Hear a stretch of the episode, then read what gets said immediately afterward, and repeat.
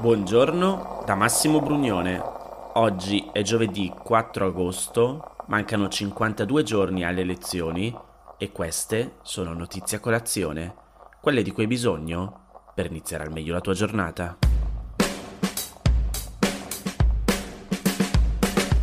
Oggi il Corriere della Sera apre titolando in prima pagina Sinistra, scontro sul patto. Verdi e sinistra italiana disertano l'incontro con Letta. C'è disagio, virgola, verso la rottura.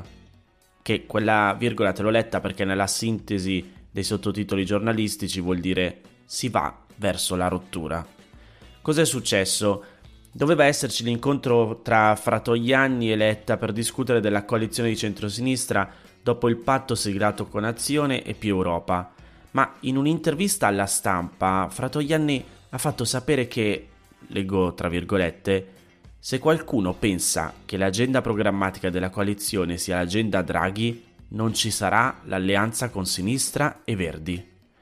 Poi aggiunge, ne prendo atto, vincola quelle due forze, ma in nessun modo vincola l'alleanza con sinistra e Verdi ai temi contenuti di quell'accordo. Insomma, dice che ciò che si dicono Calenda e Letta vincola loro due, ma non può blindare il programma dell'intera coalizione. Non si fa sfuggire l'occasione Giuseppe Conte, leader del Movimento 5 Stelle, rimasto azzoppato dalle varie fuoriuscite e che al momento è da solo nella corsa al Parlamento. E in un'intervista su Rai 3, rispetto a una possibile alleanza del Movimento 5 Stelle con Fratoianni, dice. Con uh, le persone serie, con persone che vogliono uh, condividere un'agenda sociale, un'agenda ecologica con noi, c'è sempre la possibilità di farlo. Nel pomeriggio però Angelo Bonelli di Alleanza Sinistra e Verdi dice di non aver ricevuto nessuna telefonata da Giuseppe Conte e sottolinea di non aver rinviato l'incontro con Letta per discutere di Conte. Poi, contattato dal Corriere della Sera, dice anche, leggo tra virgolette, siamo fondamentalmente disorientati e a disagio per l'egemonia calendiana all'interno della coalizione di centrosinistra. Stiamo cercando di capire come mettere a posto una situazione compromessa. Insomma, staremo a vedere. Intanto, spostandoci a destra, ieri, come scrive il post, abbiamo avuto una prima dimostrazione su un caso concreto di quello che potrebbe essere un governo di Giorgia Meloni. La leader di Fratelli d'Italia ha chiesto al governo di smentire la notizia della vendita imminente della compagnia aerea Ita Airways a Lufthansa. Ita è quello che rimane di Alitalia, lo sappiamo, ed è in vendita praticamente dalla sua nascita, nel 2021. Fu creata, ve lo ricordate, dal governo Draghi per rendere appetibili i pezzi più virtuosi di Alitalia. Il quotidiano economico tedesco e, scusatemi per la pronuncia, Handelsblatt scrive che Draghi stava per annunciare un accordo con Lufthansa proprio nei giorni in cui iniziò la crisi di governo. La stampa sostiene invece che i negoziati siano ancora in corso, ma comunque nella sua dichiarazione Giorgia Meloni ha fatto capire che se arrivasse al governo la vendita di ITA potrebbe essere cancellata. Sarebbe un intervento in linea con la teoria economica delle destre sociali, da sempre ostili alle privatizzazioni delle aziende statali.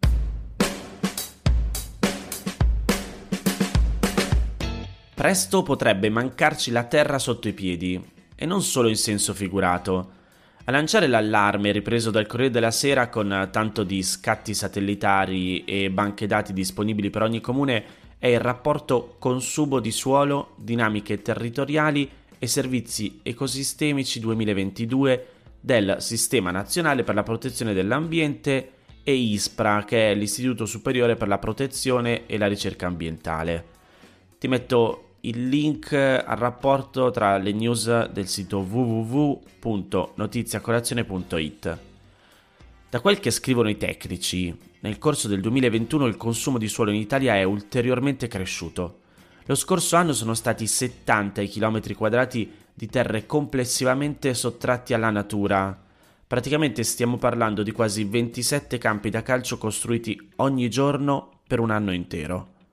E ammonta a 21.500 km quadrati la superficie italiana già impermeabilizzata e ricoperta di cemento, di cui il 25% è destinato agli edifici.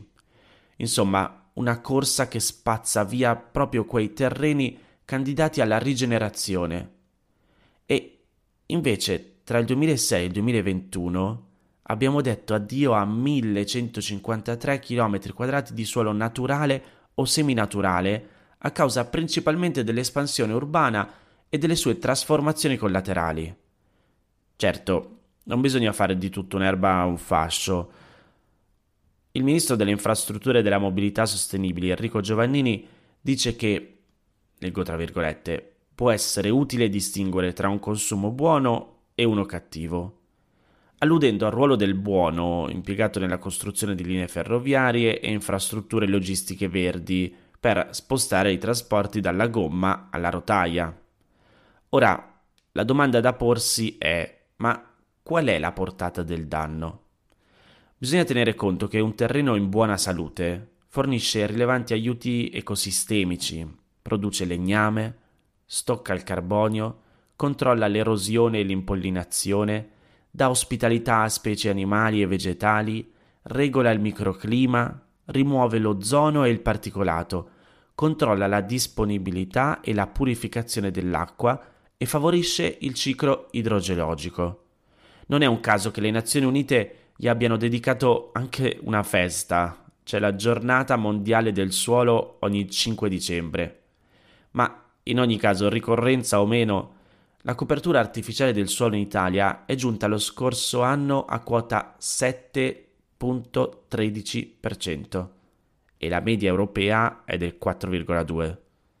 Insomma, non c'è molto da festeggiare il 5 dicembre.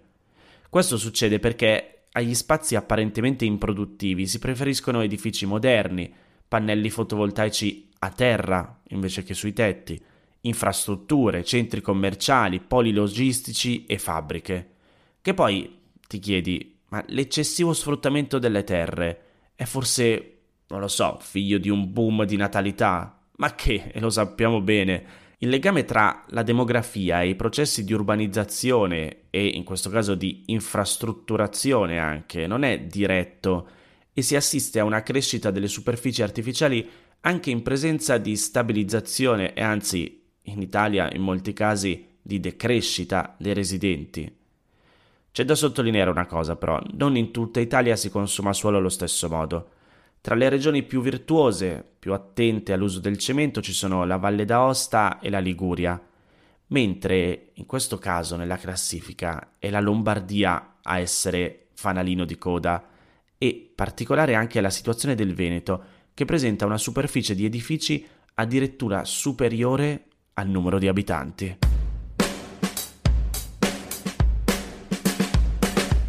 Ieri mattina alle 11.15 il politico e attivista dell'associazione Luca Coscioni Marco Cappato è andato ad autodenunciarsi alle forze dell'ordine per aver accompagnato in Svizzera Elena, una donna veneta che in Italia non poteva accedere al suicidio assistito. Elena è morta martedì, nel modo che ha scelto, e Cappato ora rischia 12 anni di carcere per averla aiutata a morire. Il reato sarebbe di istigazione o aiuto al suicidio. Questo perché l'articolo 580 del codice penale italiano punisce, leggo tra virgolette, chiunque determina altri al suicidio o rafforza l'altrui proposito di suicidio, ovvero ne agevola in qualsiasi modo l'esecuzione. E Benché una recente sentenza della Corte Costituzionale abbia depenalizzato in alcuni casi l'aiuto al suicidio, ne avevamo parlato qui a Notizia Colazione tra le vecchie puntate, Cappato rischia comunque una condanna, perché il caso di Elena non rientra tra quelli garantiti dalla sentenza della Corte. Sicuramente lo saprete, per Cappato questo è un ulteriore atto di disobbedienza civile, dopo i casi ampiamente discussi di Fabiano Antoniani, ve lo ricordate, DJ Fabo, e di Davide Trentini, entrambi accompagnati in Svizzera per poter accedere al suicidio assistito nel 2017. In entrambi i casi Cappato era stato indagato, processato e infine assolto.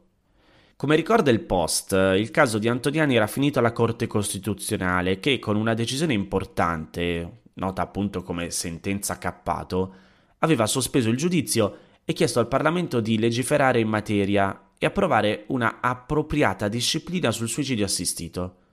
Ma soprattutto la Corte aveva stabilito che non è sempre punibile chi aiuta una persona a suicidarsi, cioè, leggo tra virgolette, chi agevola l'esecuzione del proposito di suicidio autonomamente e liberamente formatosi di un paziente tenuto in vita da trattamenti di sostegno vitale e affetto da una patologia irreversibile, fonte di sofferenze fisiche o psicologiche che egli reputa intollerabili ma pienamente capace di prendere decisioni libere e consapevoli. Da questo punto di vista, il caso di Elena, la donna morta ieri in Svizzera, è leggermente diverso da quelli di Antoniani e Trentini. Elena aveva 69 anni ed era affetta da una patologia polmonare irreversibile, ma non aveva diritto all'accesso al suicidio assistito in Italia, dal momento che non era tenuta in vita da trattamenti di sostegno vitale che è appunto uno dei requisiti elencati come necessari dalla Corte Costituzionale per accedere alla pratica. Per questo Cappato rischia di essere indagato e di dover affrontare un processo. Ho preso l'audio dell'ultimo messaggio che Elena ha rilasciato in video all'associazione Luca Coscioni mentre si trovava in Svizzera e in cui spiega la ragione della sua scelta e del perché ha scelto di renderla pubblica. Le sue parole sono crude e forti. Sono parole di una donna conscia di aver scelto di morire. Per questo motivo voglio darvi un attimo di tempo per pensare e lasciare a voi che state ascoltando se stoppare qui la puntata del podcast di oggi oppure se andare avanti. Io mi chiamo Elena, sono italiana ed attualmente mi trovo in Svizzera.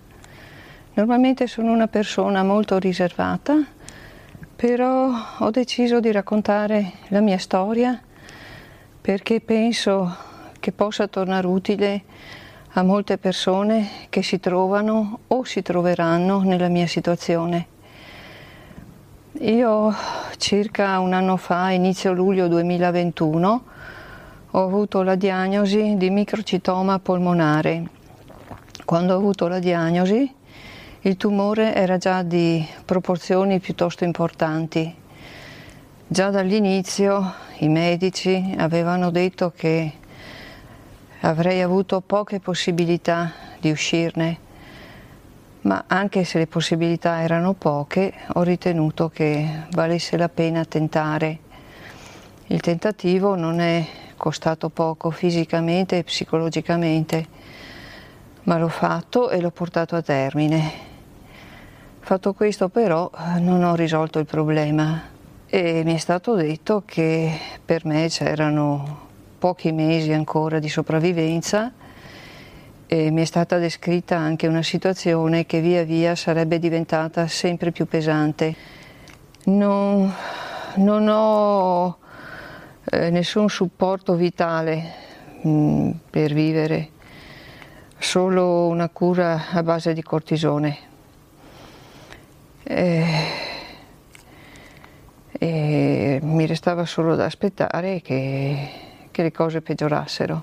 A questo punto io, eh, mettendo in pratica una convenzione che avevo già in tempi non sospetti, prima che succedesse tutto questo, eh, ho deciso di, di valutare la possibilità di terminare io la mia vita prima che lo facesse in maniera più dolorosa la malattia stessa.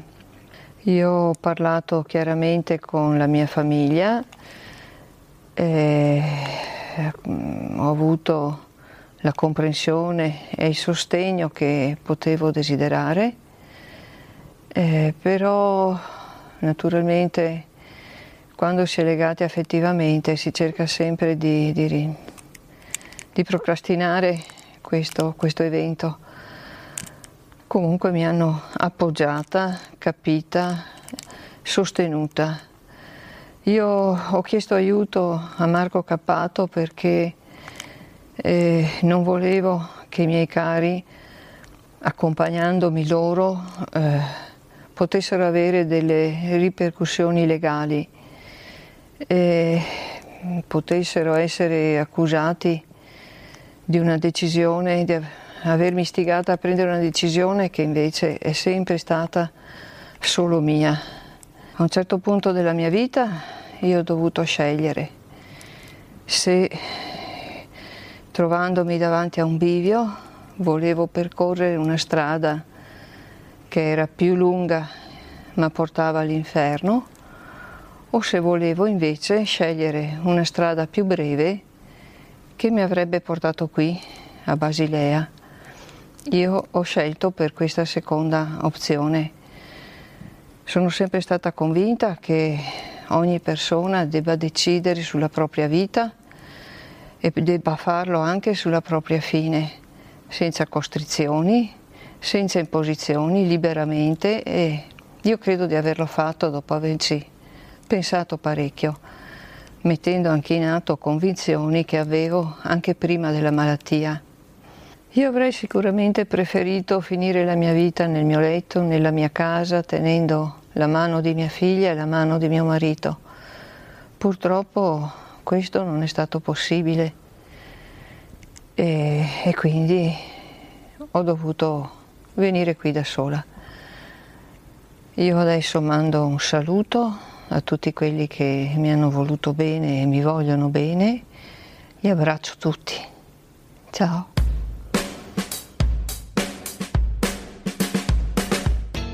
Queste erano le notizie a colazione di oggi. Se ti va di aiutarmi e sostenermi nella produzione di questo podcast, puoi farlo inviandomi un piccolo contributo dal sito www.notiziacolazione.it.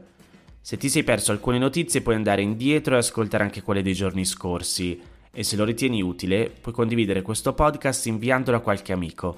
È disponibile su tutte le piattaforme audio. Ricordati che se vuoi puoi iscriverti al canale Telegram di Notizie a Colazione per riceverle tutte le mattine direttamente sul tuo smartphone oppure mandami il tuo numero di telefono alla email notizieacolazione chiocciolagmail.com per riceverle via Whatsapp. Ti aspetto domani per iniziare insieme una nuova giornata. Un saluto da Massimo Brugnone.